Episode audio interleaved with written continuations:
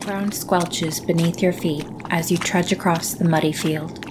It's the middle of summer, but you can barely feel the sun's rays on your skin. It's dark, so much darker than it should be, and wet too. By now, the rivers should have returned to their normal courses, but this year they're still spread through the forests and fields. At first, it was fun being able to splash through the cold water as your parents planted the crops for the year. Now, though, the fun's past, and the crops look weak, as weak as you feel when you walk amongst them. It's cold, too, like the summer has already passed. You don't think you've even put your woolen cloak away this year, still needing it to keep warm, even now. You should be picking flowers and berries this time of year, running around in your linen dress and pointing out the different stars in the sky. Instead, you're tramping through a wet field, searching for anything that looks even remotely edible. The year is 536, and you just might be living through Fimbulwinter. In Viking times, a thing was a gathering, a place where leaders and warriors could meet and talk.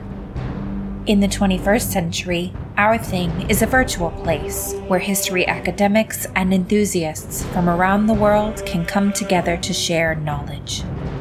I'm your host, Miranda Schmiederer. So hold on to your helmets for this episode of that Jorvik Viking Thing podcast.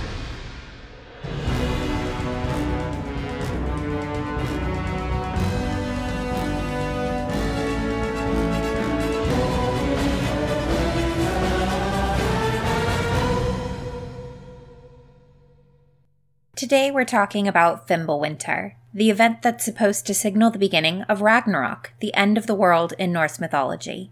In Norse mythology, Ragnarok means fate of the gods.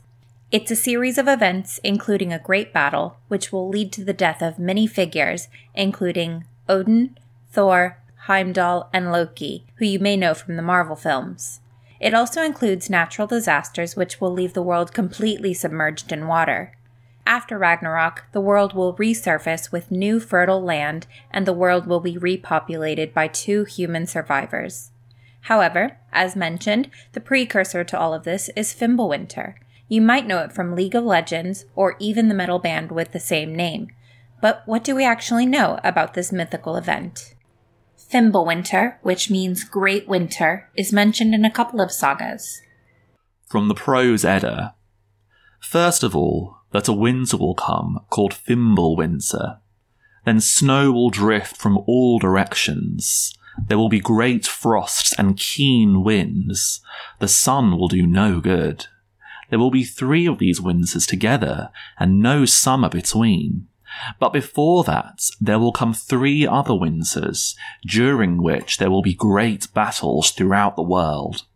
Then brothers will kill each other out of greed, and no one will show mercy to father or son in killing or breaking the taboos of kinship.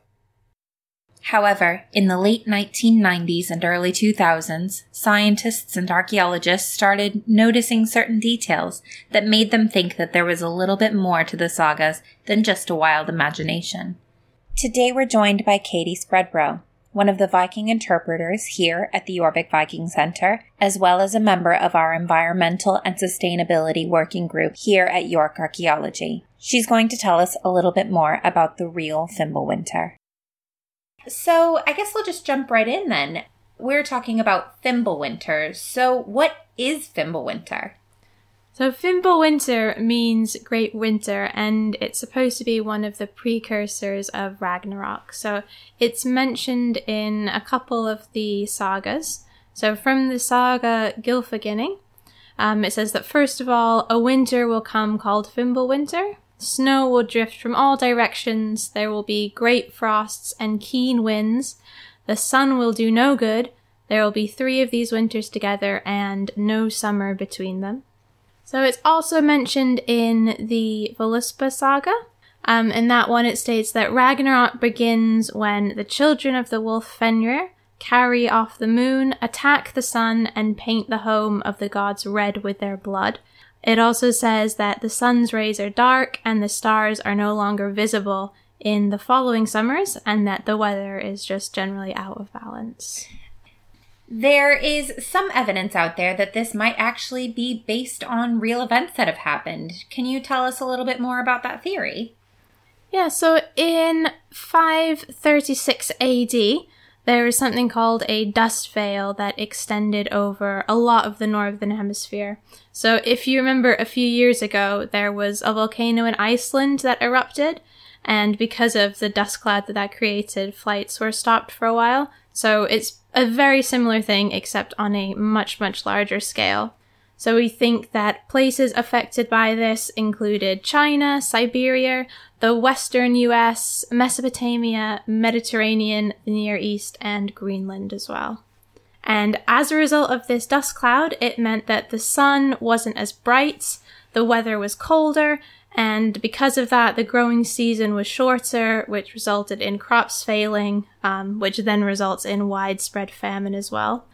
At the same time, there's also lots of rain, which leads to floods and high water levels in lakes, rivers, and bogs. And the effects of this dust veil lasted for years, so it's thought that this experience inspired the events of Fimbulwinter. So, what sort of evidence is there that this actually happened? So we have historic evidence and then we also have some scientific evidence as well.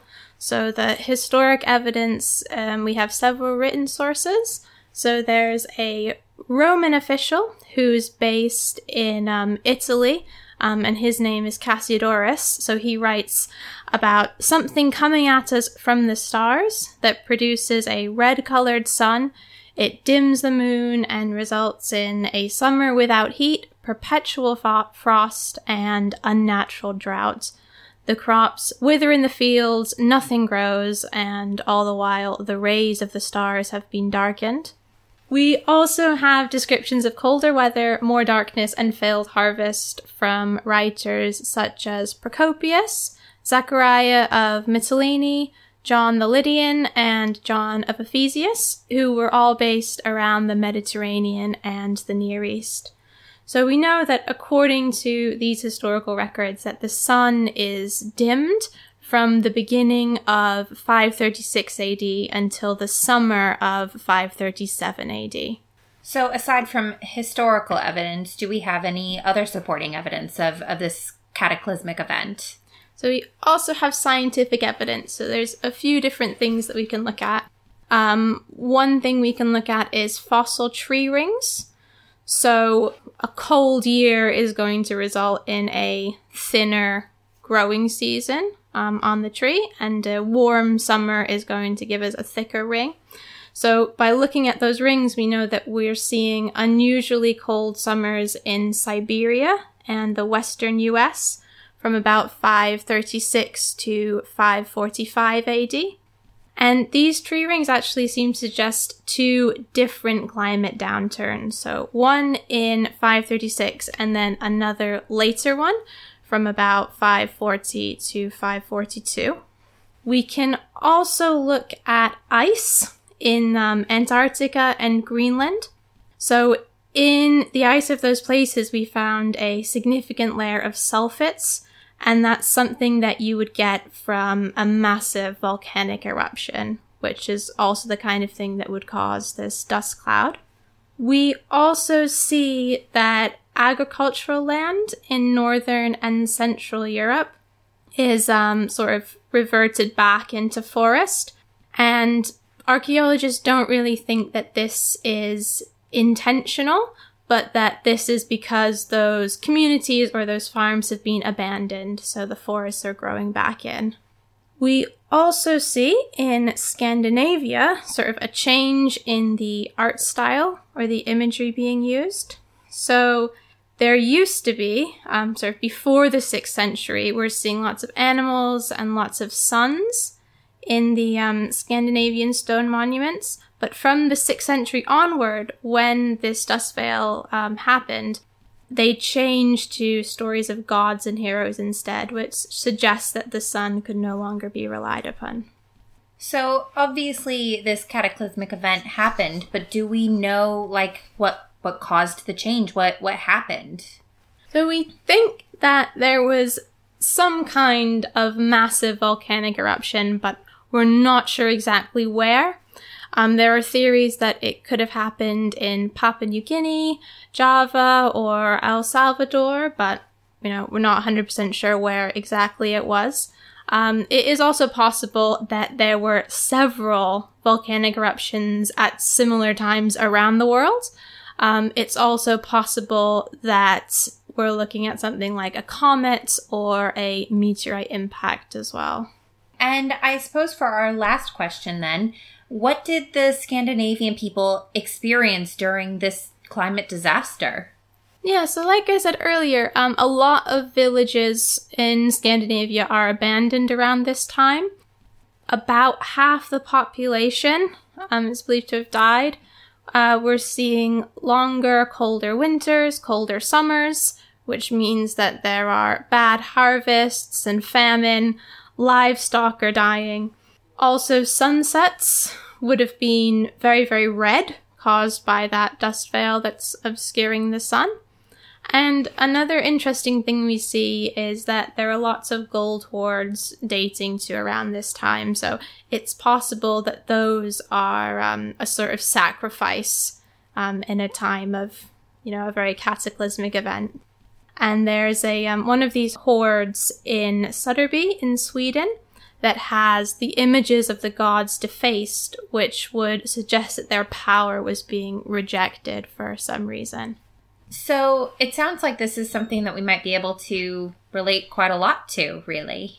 I mean, yeah, definitely. Um, especially with sort of the situation with the climate today. Um, I think we can all relate to um, what it must have been like to be living through this sort of um, cataclysmic event. But I think unlike the people in the past, we sort of have a choice today. Um, and, you know, going forward, hopefully we'll be able to do what we can to sort of mitigate the, um, the impact that this has on us. Uh, so here at the um, at the Jorvik group, um, in our environmental and sustainability working group, we're sort of trying to do that and trying to focus on how the um, the Jorvik group can um, reduce our carbon footprint and um, overall just try to move forward um, as sustainably as possible. Amazing. Thank you very much. We're still discovering new evidence about Fimbulwinter even today. In 2020, scholars in Sweden reanalyzed one of the world's most famous runestones, the Rök stone, which was erected in the 9th century. This runestone bears the longest runic inscription in the world with more than 700 runes covering its five sides. It's long been interpreted as a memorial to a dead son, with several mentions of great battles taking place over 100 years. But researchers now think the inscriptions might be an allusion to a period of extreme winter, as the person who erected the stone tried to put their child's death into a larger perspective. The battles they referred to might be a different kind of fight, the fight to remain alive if another Fimbulwinter comes to pass. It's easy to see why the Vikings believed the events they were experiencing were simply a precursor to the end of the world. A seemingly endless winter, unsalvageable harvests, starvation, war, and mass death of more than half the population sounds like an apocalyptic fantasy. However, humans today are not unfamiliar with climate crises.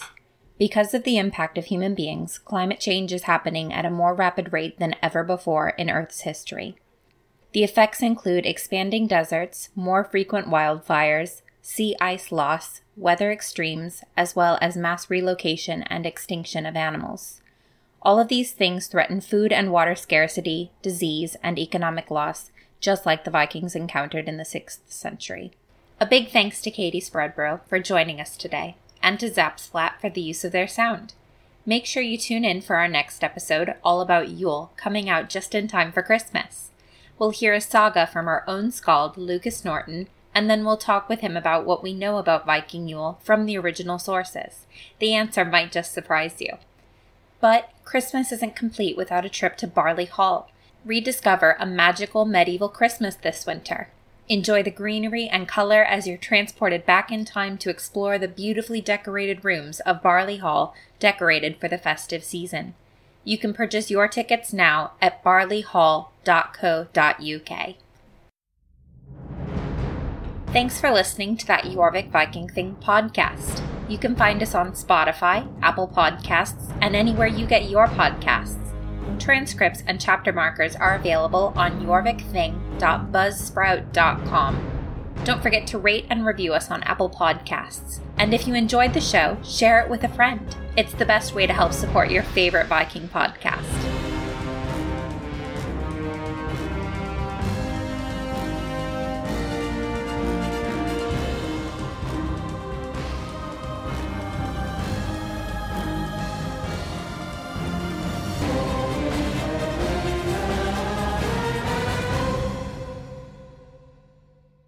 Jorvik Viking Thing podcast is a production of the Jorvik Group and York Archaeology. Researched by Lucas Norton, Ashley Fisher, and Miranda Schmiederer. Written and produced by Ashley Fisher. Sound designed and edited by Miranda Schmiederer.